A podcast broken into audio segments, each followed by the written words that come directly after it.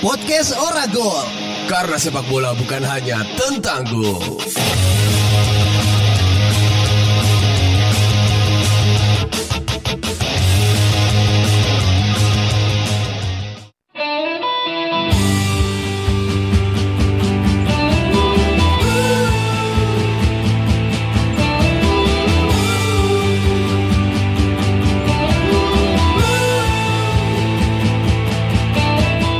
Selamat pagi. Pagi pagi pagi. Selamat datang kembali di podcast Seragoal, karena sepak bola bukan hanya tentang gol. Alright.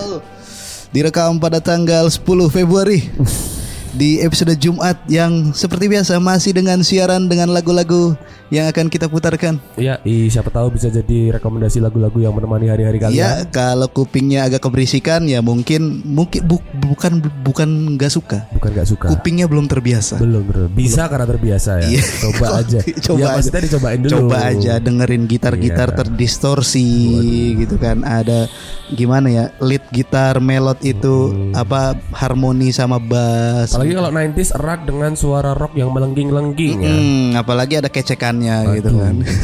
Ide ya. Beda, kenapa beda. Ya ada rock terus tadi berkembang-berkembang.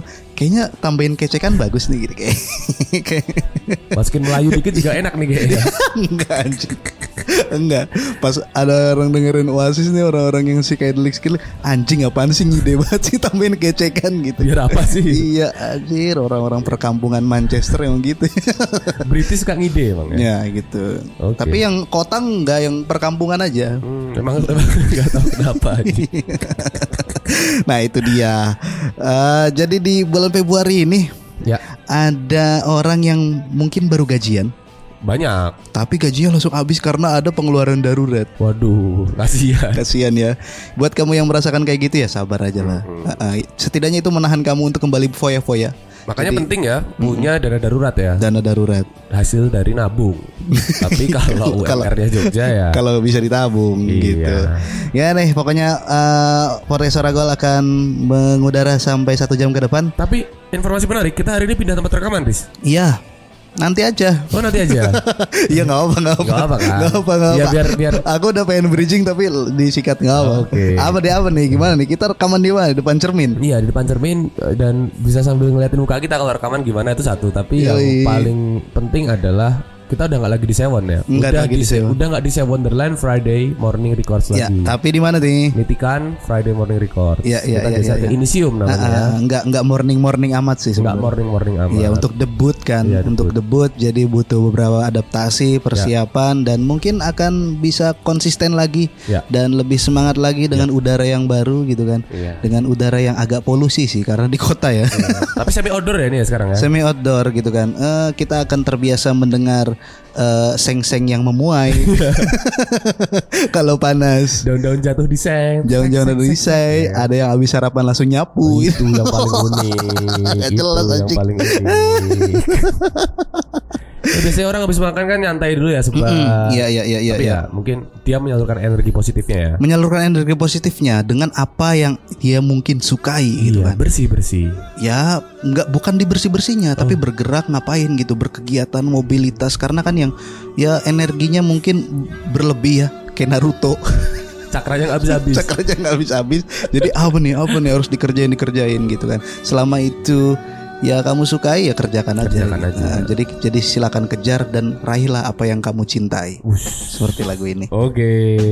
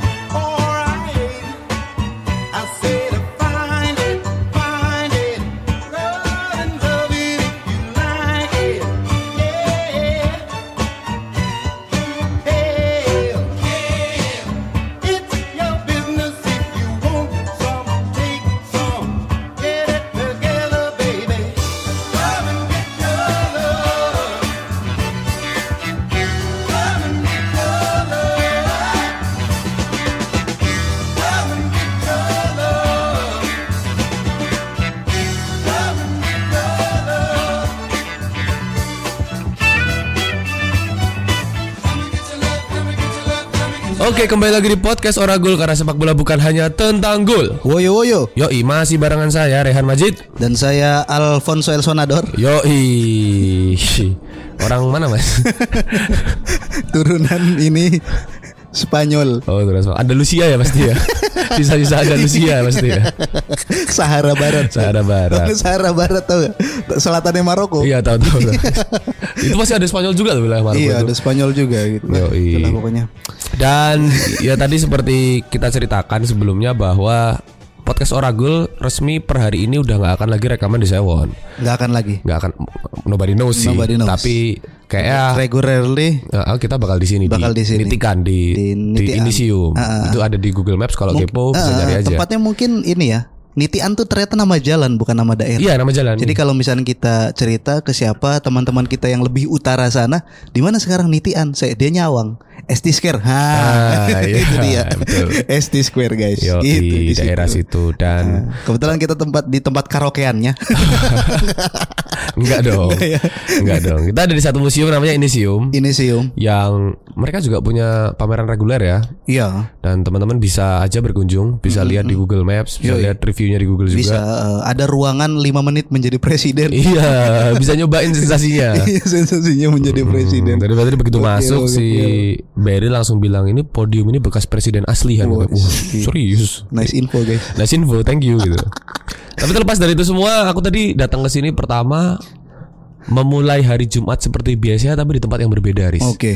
Kayak pemain sepak bola, mm-hmm. kamu delapan tahun di Manchester United, uh-uh. terus kemudian ditransfer ke Sporting Lisbon gitu. Iya, iya, tetap iya, iya. latihan tapi iya, iya, nggak iya. ke Carrington lagi. Uh-uh. Kayak pemain bola yang dari kecil, dari anak-anaknya ada di Catalunya, huh. tiba-tiba di umur tiga puluh empat tahun pindah ke Paris. Hah. Apaan nih? Iya kan? Udah gitu ngelihat jersinya kok nomornya tiga puluh. Iya, kok kok kok, kok throwback.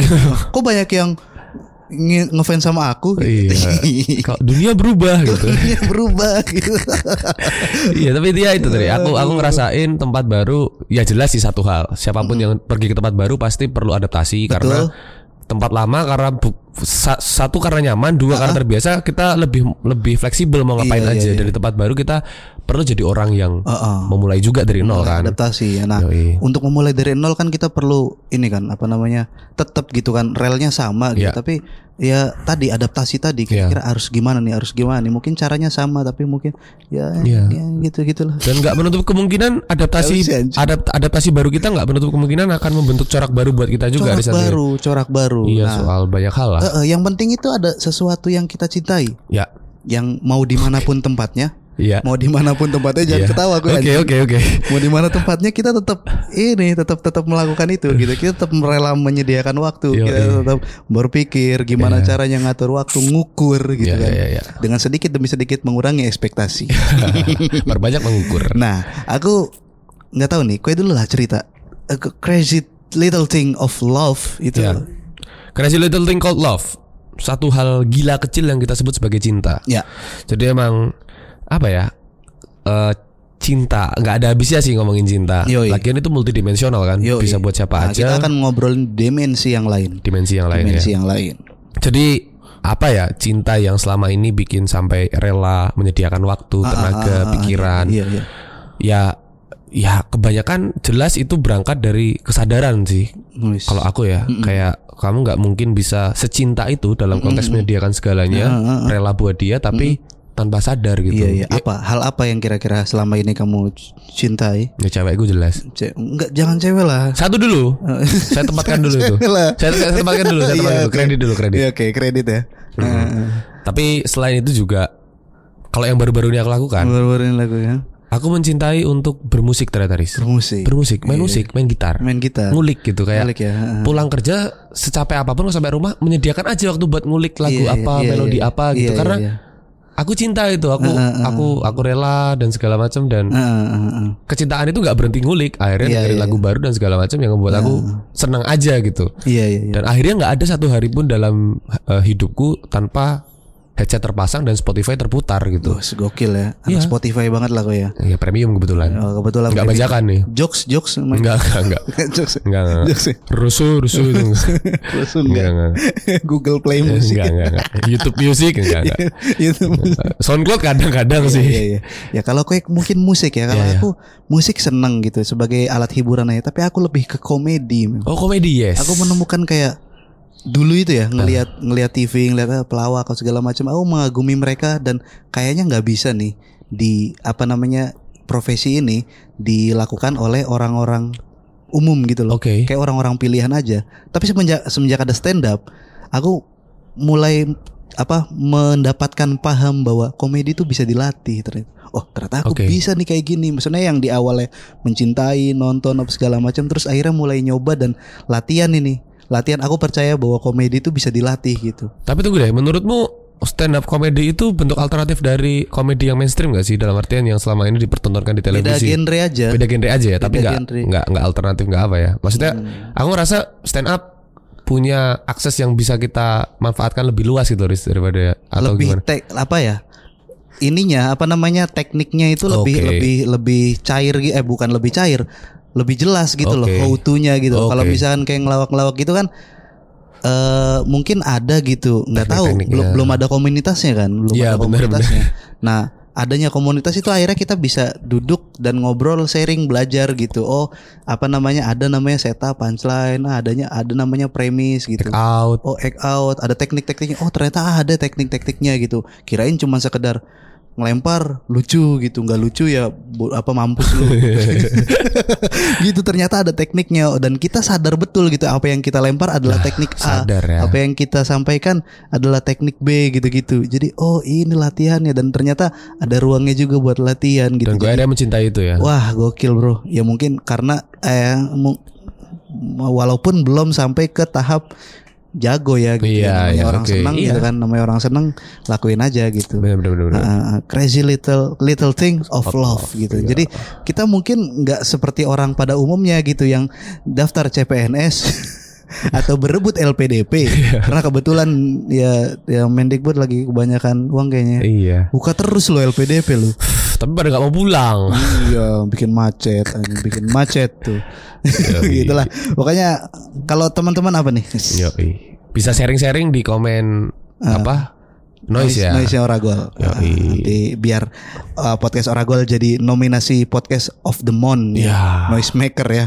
Soalnya semalam tuh udah diumumin, ngeliat wah tidak ada podcast Oragol. Aduh.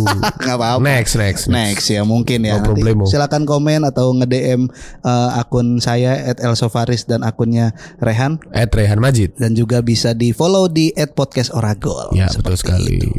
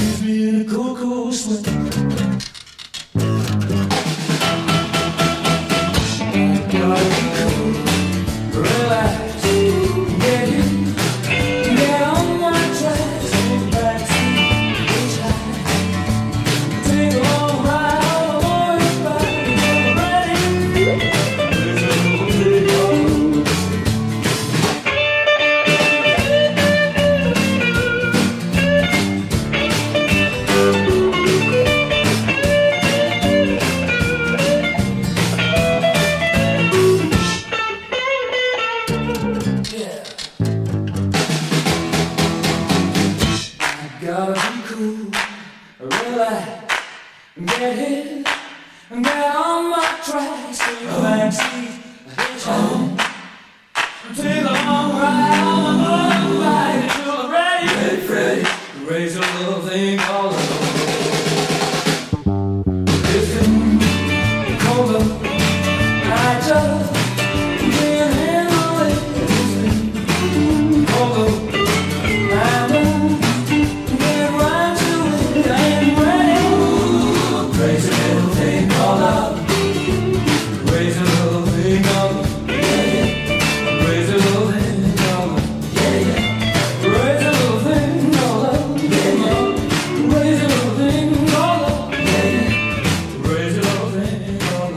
selamat datang kembali di podcast Seragoal. Karena sepak bola bukan hanya tentang gol. Ini episode sembilan puluh lima loh, hati-hati loh. Ntar lagi kita sampai seratus loh. Bahaya nih ya. Bahaya loh. Angka-angka bahaya. Siap nih menggebrak skena Blantika. Walaupun belum ada skenanya belum podcast. Ada. Blantika, Blantika. Blantika. Skenanya itu masih ada di grup Telegram. Ada ya, noise maker. Nah, dan nanti kita akan menggebrak skena dengan berbagai macam ngulik-nguliknya. Ya, terima aja lah gitu. Kemarin tuh aku sempat ngobrol sama temanku, jadi kayak kayak ini tuh semua yang kamu bikin gitu. Itu tuh kamu mikirin orang enggak sih? Mikirin pasar mau segala macam. Oh, lapak ah, lapak kayak belum punya di pasar, gimana mikirin orang pasar gitu. Gimana gitu kan? Iya betul. Gitu. Gantungkan cita-cita mesti tinggi langit. Oh, gantungannya kita belum punya gitu. Masih trial and error sih. Error bagus. Iya gitu. Tapi ya, langsung aja enggak pakai bridging. Ya. Di bertepatan dengan hari Kamis kemarin mm-hmm. dan sekarang juga kayaknya auranya masih kerasa. Masih. Itu bertepatan dengan momentum Hari Pers Sedunia. Eh nasional. Nasional dong. Sorry. Enggak apa-apa. Iya, Hari Pers Nasional. Aku melihat di timeline-ku itu penuh dengan beberapa orang-orang yang aku follow yang ternyata mungkin sekarang kita lihatnya brandingnya dia tuh udah jadi orang di bidang yang lain okay. gitu kan.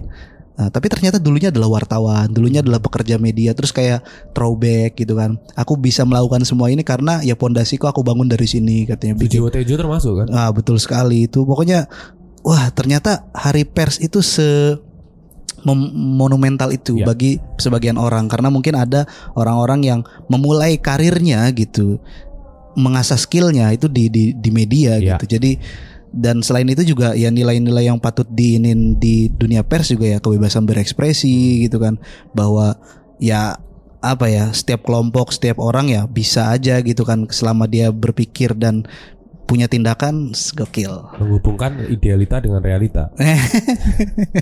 Nggak, aku kalau misalnya di, diminta bikin poster di squad mah nggak mau, nggak mau, nggak mau aja.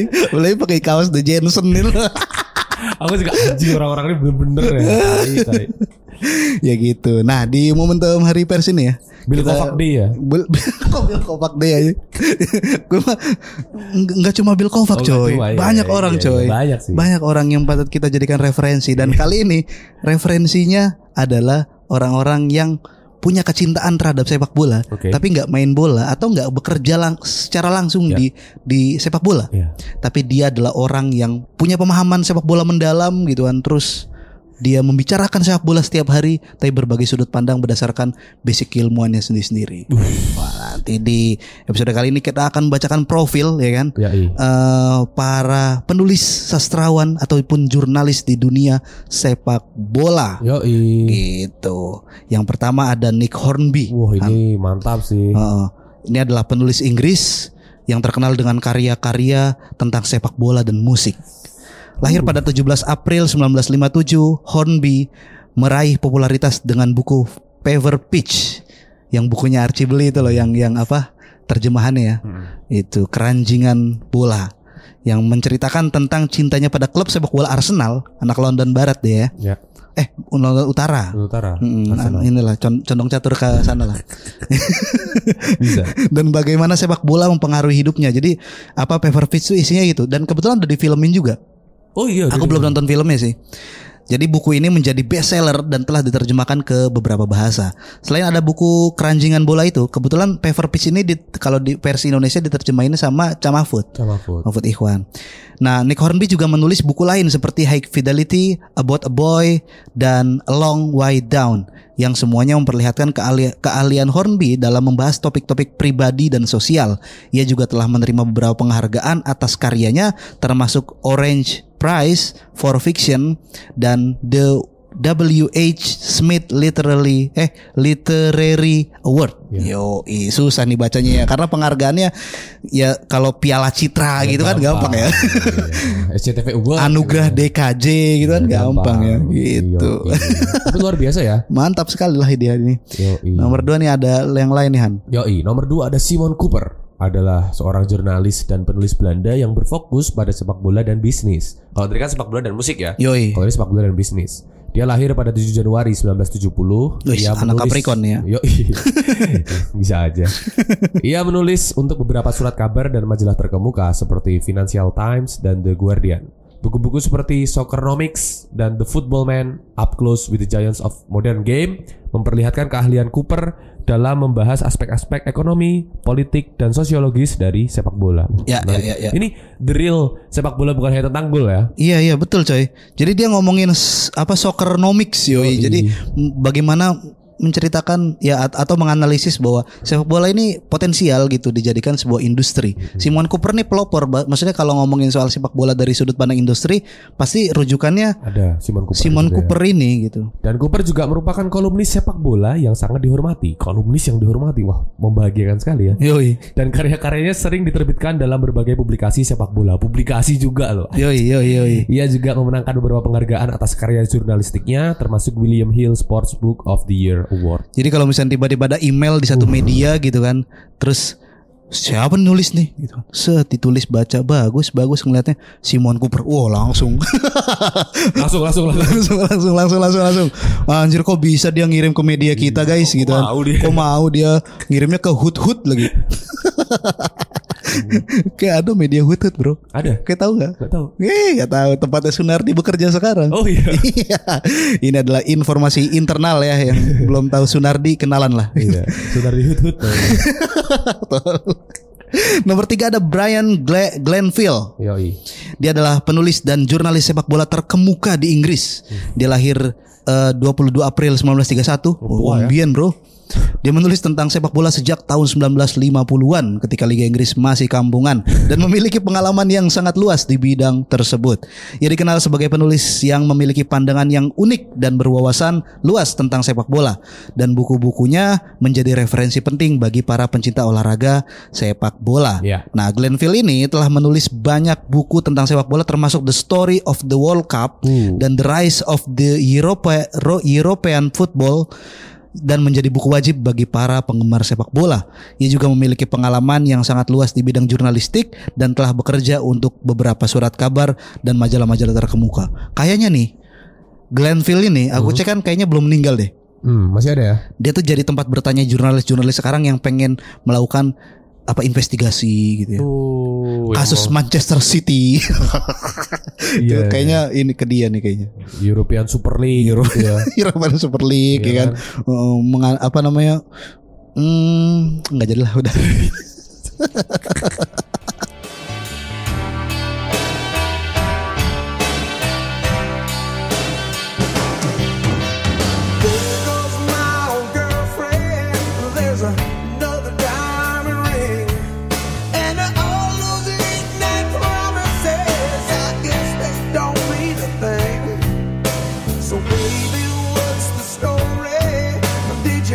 Find another man. Is it easy to see?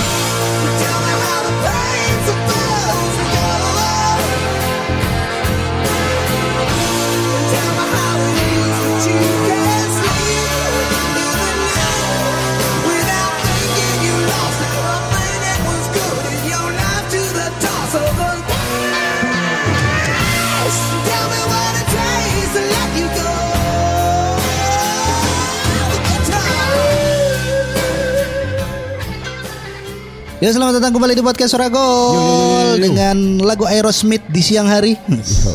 What it takes. What it takes. Apa yang diambil? Iya yeah. Kan? Apa yang diambil dari semua yang sudah kamu lakukan? Aduh. Kalau saya, saya merasa sudah bisa melakukan riset. Jadi okay. Tools untuk kayaknya kemampuan merisetku makin bagus gitu. Meningkat ya. Meningkat. Tinggal sekarang naik levelnya. Gimana semua data yang berhasil aku ambil, oh gampang banget nih kayaknya nyari data, belusukan ke berbagai macam belahan dunia, literasi-literasi dunia. Apalagi ada A I sekarang nah. Ya. Terus dibikin jokes gitu. Gimana okay. Caranya gitu. Dielaborasikan ya. Enggak dielaborasikan, diolah gitu. Sat sat sat sat sat ger gitu. Gimana caranya? Ya tapi gitulah. Nah, kita perlu belajar sama penulis-penulis satu ini nih. Kita bakal bacain lagi. Silakan. Oke, okay. Di nomor empat ada Gabriele Marcotti. Adalah jurnalis dan penulis sepak bola Italia yang terkenal karena keahliannya dalam membahas isu-isu terkini dan menjelaskan bagaimana sepak bola mempengaruhi dunia. Lahir pada dua Maret sembilan belas tujuh puluh satu, Marcotti menulis untuk beberapa surat kabar dan majalah terkemuka seperti The Times dan The Wall Street Journal. Buku-bukunya seperti The Anatomy of Liverpool, wow, dan The Italian Job menunjukkan keahlian Marcotti dalam membahas sepak bola secara mendalam dan menarik. Ya, iya. Gak bosenin, akhirnya orang baca seneng tuh. Iya iya. Ia apalagi juga, judulnya gitu kan, The Anatomy of Liverpool. Apa nih gitu ya? Ya itu penting juga ya uh. untuk menyusun judul yang menarik ya. Uh. Ia juga dikenal sebagai komentator sepak bola yang sangat dihormati dan sering muncul di televisi serta radio untuk memberikan pandangan tentang isu-isu terkini dalam sepak bola. Gokil. Gabriele Marcotti adalah salah satu penulis sepak bola terkemuka saat ini dan karyanya sangat diakui dan dicintai oleh para penggemar olahraga. Berarti Gabriele Marcotti ini di ini ya, diundang ke D P I. Bisa Dewan jadi. Dewan Pundit Italia. Bisa. Sama Daniel De Rossi gitu. Iya. Streaming di Sawer, Saweria gitu. Makasih, makasih gitu. Yoi, sukses selalu. Itu Bang Gabriele Marcotti kuproy dong gitu. Coba coba joget-joget kuproy gitu. Anjing mau ya. Apaan lima ratus ribu doang gitu. Enggak lah gitu. Selanjutnya ada Barney Ronay. Yoi. Bacanya bener enggak? Bener, gitu bener, bener lah. Dia adalah penulis sepak bola Inggris yang terkenal karena kemampuannya dalam membahas sepak bola secara cerdas dan menyenangkan. Uff. Cerdas doang nggak cukup bro. Menyenangkan. Menyenangkan untuk di ini, makanya data doang ini mungkin bikin kita cerdas, tapi kalau nggak ada punchline-nya, oh iya orang sepaneng akhirnya. Sepaneng apaan sih gitu. Dia lahir di sembilan belas tujuh puluh sembilan. Ia menulis untuk beberapa surat kabar dan majalah terkemuka seperti The Guardian dan The Times. Rata-rata orang Guardian ya. Jadi Ronay ini dikenal sebagai penulis yang memiliki gaya menulis yang unik dan menghibur, sama kayak yang di atas ya. Yeah. Dan banyak kolom-kolomnya menjadi daya tarik bagi para pembaca. Ia juga merupakan komentator sepak bola yang sangat dihormati dan sering muncul di televisi dan radio untuk memberikan pandangan tentang isu-isu terkini dalam sepak bola. Barney Ronay adalah salah satu penulis sepak bola terkemuka saat ini dan karyanya sangat dicintai oleh para penggemar olahraga. Aku follow Twitternya kebetulan. Follow nih ya. Nah, dia sering dia tuh kayak ini intelektual troll football. Menarik ya. Iya. Dia sering tuh ledek-ledekin kalau lagi ada apa gitu di tengah orang-orang pada bentering, dia bikin sendiri apa gitu-gitu, bro. Karena menurutku ya troll football dan akun-akun meme sepak bola luar negeri itu kadang hmm. tuh konteksnya tuh nggak jelas, Riz. Jadi kayak iya, itu, iya. itu memerlukan no pengetahuan. Iya, gitu. Jadi iya. Kayak tanpa kreator yang memberikan kontes kita bisa hmm. dapat jokesnya karena salah satu apa iya ya salah satunya jokes yang pas Amerika gagal itu Amerika di Amerika, uh. apa di Piala Dunia gitu kayak untuk pertama kalinya saya melihat orang-orang Amerika nggak becus nembak. Wah gitu. Ya gitu-gitu. Gokil, gokil. Itu kan perlu pengetahuan yang nggak hanya soal sepak bola kan. Mm-mm, betul betul. Kecerdasannya. Mm-mm. Menarik lah. Dan selanjutnya ada Franklin Ford. Franklin Ford. Franklin Ford ya bacanya. Yoi yoi. Oke, okay, Franklin Ford adalah seorang penulis dan editor sepak bola Amerika Serikat tuh. Dari Amerika nih. Yoi. Ia dikenal sebagai salah satu pakar sepak bola yang paling cerdas dan kreatif serta memiliki pemahaman yang mendalam tentang sepak bola, budaya, dan politik. Fur memulai karirnya sebagai jurnalis sepak bola pada akhir sembilan belas sembilan puluhan oh. dan memiliki beberapa karya besar termasuk buku How Soccer Explained the World, An Unlikely Theory of Globalization oh. dan World. Bagaimana sepak bola? Uh-huh. Apa explain the world menjelaskan dunia yo, lewat sepak bola ya. Tadi ya yo, okay, okay, dan okay. Karya lainnya adalah World Without Mind, The Existential Threat of Big Tech. Buku-bukunya membahas bagaimana sepak bola mempengaruhi dan dipengaruhi oleh isu-isu global seperti globalisasi, keamanan nasional, dan teknologi. Terdengar kalimat familiar ya, mempengaruhi dan dipengaruhi gitu. Internal eksternal ya. Franklin juga memegang posisi sebagai editor kepala di majalah The New Republic dan memiliki pengalaman yang luas dalam jurnalisme investigasi serta politik. Ia sering muncul sebagai narasumber dan pembicara di berbagai acara dan konferensi dan memiliki pengikut yang setia yang menghargai pandangannya yang unik dan berwawasan luas tentang sepak bola dan dunia. Fur diakui sebagai salah satu penulis sepak bola terbaik saat ini dan terus memainkan peran penting dalam mempromosikan dan memahami sepak bola serta bagaimana hal itu mempengaruhi dunia. Jadi di bukunya yang apa namanya memahami sepak bola lewat apa memahami dunia lewat sepak bola itu kan ada terjemahan Indonesianya. Ya. Jadi ada satu esai dia tentang apa perseteruannya orang-orang Serbia lewat apa apa uh, Red Star Belgrade uh, sama satunya lagi itu apa? Ya Leicester Belgrade uh, sama sama apa gitu di di Serbia tuh. Dia bilang bahwa aku tertarik untuk melip, untuk menulis itu. Uh, Tapi menulis doang enggak cukup. Kayaknya aku harus datang ke sana gitu. Akhirnya dia datang nonton tiga bulan di sana ngobrol-ngobrol sama geng-gengnya live in di Serbia. Gitu kan. Akhirnya ada kalimat tuh kalau udah orang orang tuh kalau udah live in tuh ada tuh kalimat mempengaruhi dan dipengaruhi gitu. Semata-mata untuk mendapatkan kemurnian data itu ya. Betul coy. Baca memahami kayak enggak cukup deh. Enggak cukup coy. Hidup tahu gitu gimana. Iya iya. iya. Orang-orang uh, uh, uh. Karena kadang alasan-alasan perseteruan bahkan di sepak bola itu kadang kan nggak selalu yang terlihat di permukaan gitu. Betul kan. betul Jangan betul. Itu adalah tarikan historis uh, uh, uh. atau apa yang kita perlu di sana gitu uh. untuk tahu. Nah, termasuk orang-orang yang pernah datang ke Indonesia dan gue sempat tonton tuh yang ngomongin soal supporter oh, iya, ultras iya, iya. gitu-gitu Sebastian ya. Louis, ya. Sebastian Louis ya. Itu ngomong ya ke Indonesia tuh untuk tahu gitu ini gimana sih yeah. orang Indonesia gitu. Kayak ada pertanyaan kenapa di Inggris gitu kan fans-fans yang di bench itu tuh mereka kan bawa bapak. Ya kan, eh, ya orang-orang tanggung, tanggung. Tapi kalau misalnya di Indonesia, fansnya ultras, ultrasnya itu anak muda, yeah. bapak-bapaknya pada mana gitu. Mm-hmm. Pertanyaan, kayak seperti musik satu ini nih.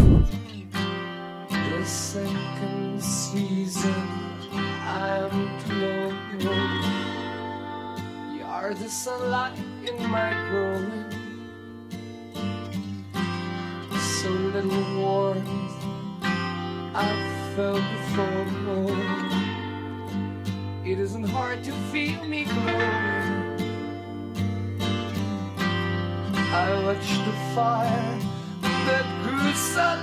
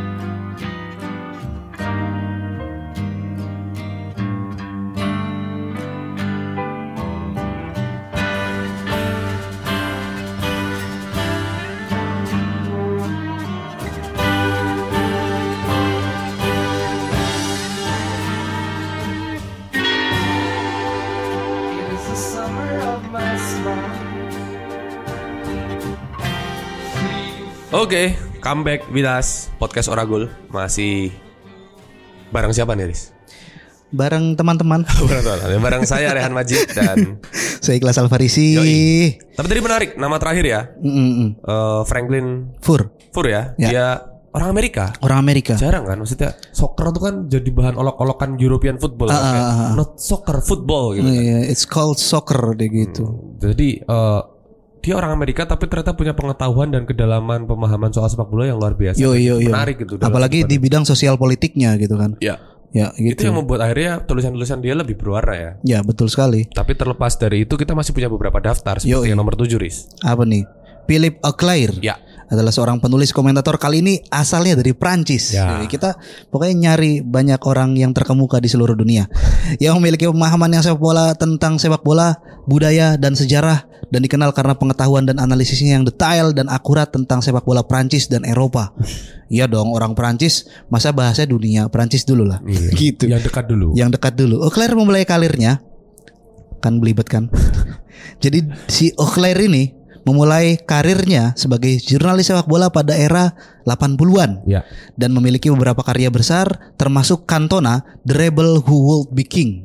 Gokil. Pemberontak yang bisa jadi raja. Iya, iya. Dan ada buku judulnya Thierry Henry, Lonely at the Top. Keren ya. Buku-bukunya membahas pemain-pemain sepak bola terkenal dan memegang peran penting dalam mempromosikan sejarah dan budaya sepak bola Prancis. Nah, Auclair juga sering muncul sebagai narasumber untuk berbagai media seperti televisi, radio, dan surat kabar. Ia memiliki pengikut yang setia, yang menghargai pandangannya yang unik dan berwawasan luas tentang sepak bola dan budaya. Auclair diakui sebagai salah satu penulis sepak bola terbaik saat ini dan terus memainkan peran penting dalam promosikan dan memahami sepak bola dan bagaimana hal itu mempengaruhi Prancis dan dunia. Jadi bukan punya bukan cuman pemikiran Napoleon, tapi teori Henry juga berpengaruh gitu di dunia. Ya. Yo, bro. Karena pada akhirnya Napoleon sama Henry jangan-jangan punya pengaruh yang gak jauh beda sebetulnya, sama-sama influencing gitu. Yo, i, dengan caranya masing-masing. The Rebel World Be King gimana dong? Pemberontak Keken Arok. Ajit. Iya kan, iya kayak Ken Arok lah, pemberontak yang menjadi raja. Iya. Tapi kalau teman-teman mulai bosan dan mulai jenuh dengan Eropa, Amerika yang membarat-baratan, oh, kita iya. punya satu nama menarik juga nih. Yo, datang iya, dari Asia. Ada dari Asia. Ya, iya. Dari... John Kabira. Bukan. Oh, bukan. Bukan. Suto. Bukan. Suto Suto. Bukan ya. Wancu, wancu. Dia adalah Miho Nagahama wow. dari Jepang ya. Harus dicari nih namanya nih. Harus dicari. Adalah seorang penulis dan pengamat sepak bola Jepang. Ia memiliki pemahaman yang mendalam tentang sepak bola Jepang dan utamanya Asia, serta dikenal karena analisis dan komentarnya yang akurat dan informatif. Nagahama memulai karirnya sebagai jurnalis sepak bola pada tahun sembilan puluhan dan memiliki beberapa karya besar, termasuk buku Japanese Soccer, A Cultural and Historical Study, dan The Rise of Japanese Soccer, A Global Power in the Making. Gokil. Emang niat gitu loh, pengen ah, menjadikan jigo. Jepang sebagai kekuatan dunia iya, gitu. Ini, ini satu sisi aku ngelihatnya sebagai sebuah output pemikiran, satu sisi propaganda juga. Propaganda bro. Yo, gitu. Makanya Jelik hari ini jadi uh, iya. jadi daya tarik tersendiri. Kiblat akhirnya. Kiblat bro. Dan buku-bukunya membahas bagaimana sepak bola mempengaruhi dan dipengaruhi. Waduh, ini lagi kata-katanya. Oleh budaya dan sejarah Jepang yang memegang peran penting dalam mempromosikan sejarah dan kebudayaan sepak bola di Jepang. Oi. Nagahama juga sering muncul sebagai narasumber untuk berbagai media seperti televisi, radio, dan surat kabar. Ia memiliki pengikut yang setia, ia menghargai pandangannya okay. yang unik. Followernya ya? Ini followersnya, uh, gak pernah unfollow, uh. retweet terus. Dan berwawasan luas tentang sepak bola dan budaya Jepang. Nagahama kemudian diakui sebagai salah satu penulis sepak bola terbaik saat ini dan terus memainkan peran penting dalam mempromosikan utamanya sepak bola Jepang dan Asia. Yoi. Gokil bro. Ada pi, apa namanya, si corongnya itu. Kok gitu. Ada? Ada bro. Ya di Indonesia juga ada lah. Siapa tuh?